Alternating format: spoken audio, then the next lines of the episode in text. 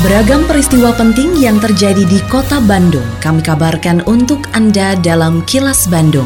Diproduksi oleh LPS PR SSNI Bandung bekerja sama dengan Humas Pemkot Bandung yang disiarkan serentak oleh 40 radio anggota PR SSNI Bandung. Sejumlah informasi aktual kami hadirkan untuk Anda dan inilah informasi utamanya. Tingkat keterisian tinggi, pasien tanpa gejala diminta lakukan isoman. Panglima TNI tegaskan protokol kesehatan harus terus dipatuhi. Penggunaan transportasi umum masih jadi kendala PTMT. Saya, Santika Sari Sumantri, inilah kilas Bandung selengkapnya.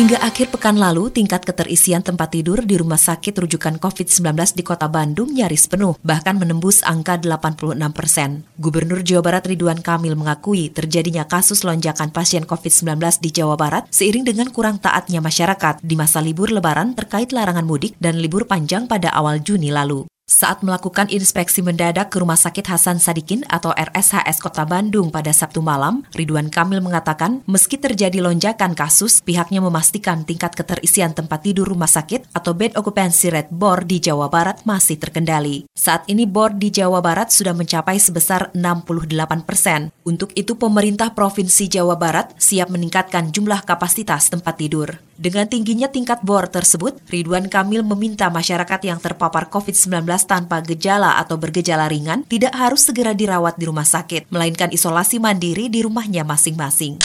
Intinya ada kenaikan, tapi masih terkendali dan pemerintah sudah menyiapkan satu menaikkan rasio e, bed untuk COVID menjadi lebih tinggi dari rata-rata yang 20-an ini ke arah 30 dan 40. Dua, isolasi-isolasi rumah sakit juga kita siapkan karena catatan dari Hasan Sadikin banyak yang dikit-dikit ingin ke rumah sakit padahal ternyata diagnosanya dia cukup isoman.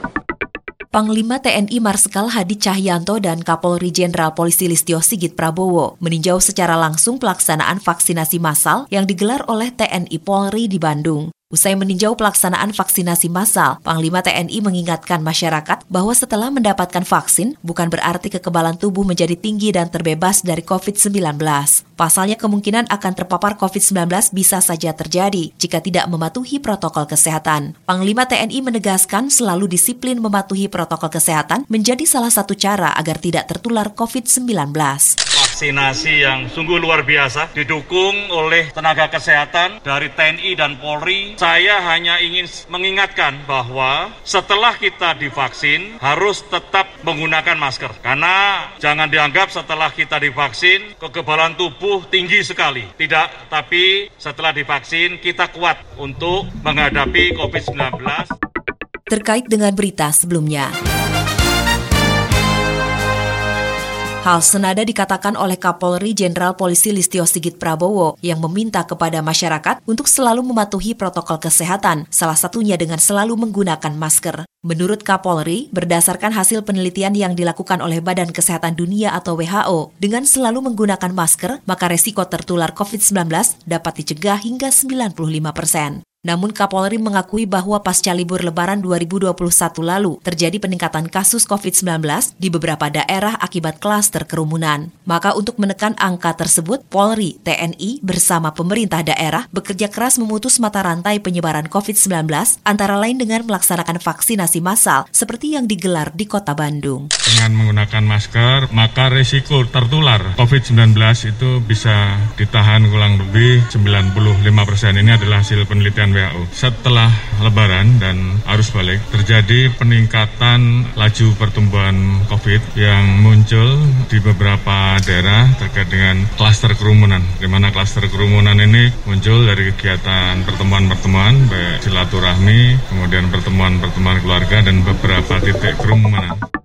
Ketua Harian Satgas Penanganan COVID-19 Kota Bandung, Emma Sumarna menyatakan pembelajaran tetap muka terbatas atau PTMT di Kota Bandung masih terkendala dengan masih banyaknya siswa yang menggunakan jasa transportasi umum. Emma mengakui kondisi ini harus menjadi catatan bagi sekolah untuk mencari cara memperlakukan para siswa yang menggunakan transportasi umum tersebut. Hal tersebut disampaikan Emma saat memantau pelaksanaan simulasi PTMT di SMP Negeri 37 Kota Bandung, Jalan Keutamaan Istri pada Senin pagi. Emma yang juga sekretaris daerah Kota Bandung menegaskan jika nantinya PTMT berjalan maka harus ekstra waspada. Pasalnya angka akumulatif termasuk pasien aktif dan tingkat keterisian rumah sakit atau BOR terus bergerak mengkhawatirkan.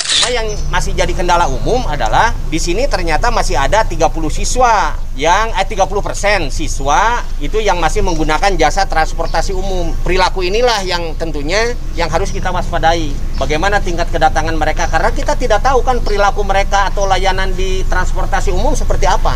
Ya, kan tidak semua siswa ini orang tuanya memiliki alat transportasi atau mungkin karena persoalan waktu. Orang tuanya sibuk tidak ada waktu untuk mengantar anak. Assalamualaikum warahmatullahi wabarakatuh. Sampurasun, warga Kota Bandung yang saya hormati dan saya cintai. Saya Tono Rusdiantono, Kepala Dinas Sosial Kota Bandung menghimbau kepada seluruh warga Kota Bandung, para wisatawan dan para pengguna jalan untuk tidak memberikan uang atau sedekah kepada pemerlu pelayanan kesejahteraan sosial atau PPKS. Di antaranya anak jalanan, gelandangan dan pengemis karena mengganggu ketertiban umum dan kelancaran arus lalu lintas. Selain itu, saya juga meminta kepada seluruh seluruh warga kota Bandung untuk tidak menggalang dana atau meminta sumbangan di tengah jalan dengan dalih apa pun. Terlebih kegiatan itu tanpa mengantongi izin resmi dari Dinas Sosial Kota Bandung. Apabila Anda menemukan adanya PPKS maupun penggalangan dana, diminta partisipasinya untuk melaporkan hal tersebut kepada Dinas Sosial Kota Bandung. Salurkan donasi Anda hanya melalui lembaga resmi. Wassalamualaikum warahmatullahi wabarakatuh.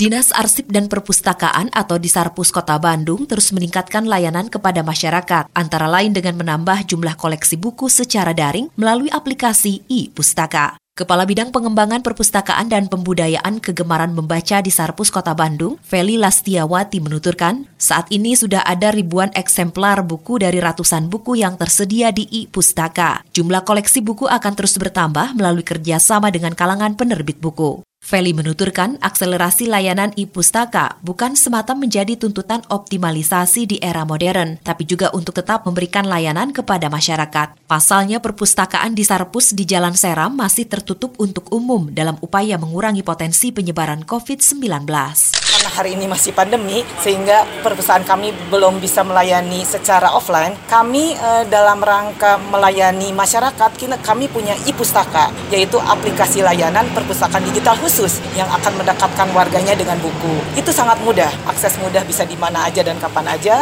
Pengembalian dan peminjaman tidak usah datang ke perpustakaan. Kemudian proses pengembalian dan peminjaman juga mudah praktis. Bagaimana caranya? Itu bisa memakai juga HP iOS atau Android, Android. Itu, itu itu mudah nanti kita sampaikan di uh, di kemudian teknisnya. Kini audio podcast siaran Kilas Bandung dan berbagai informasi menarik lainnya bisa Anda akses di laman kilasbandungnews.com.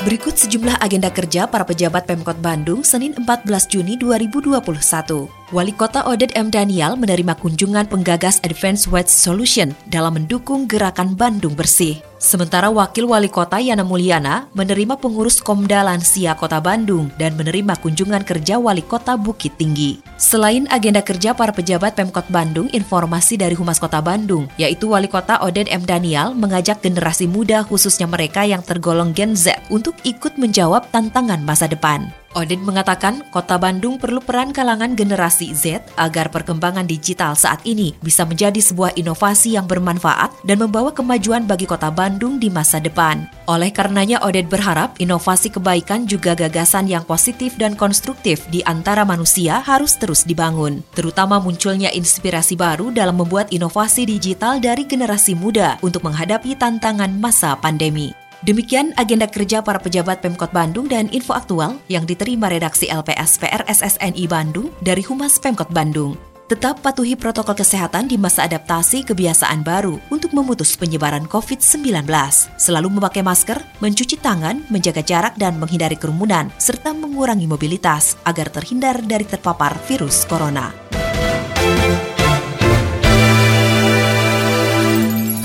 Terima kasih Anda telah menyimak Kilas Bandung bekerja sama dengan Humas Pemerintah Kota Bandung yang diproduksi oleh LPSPR SSNI Bandung.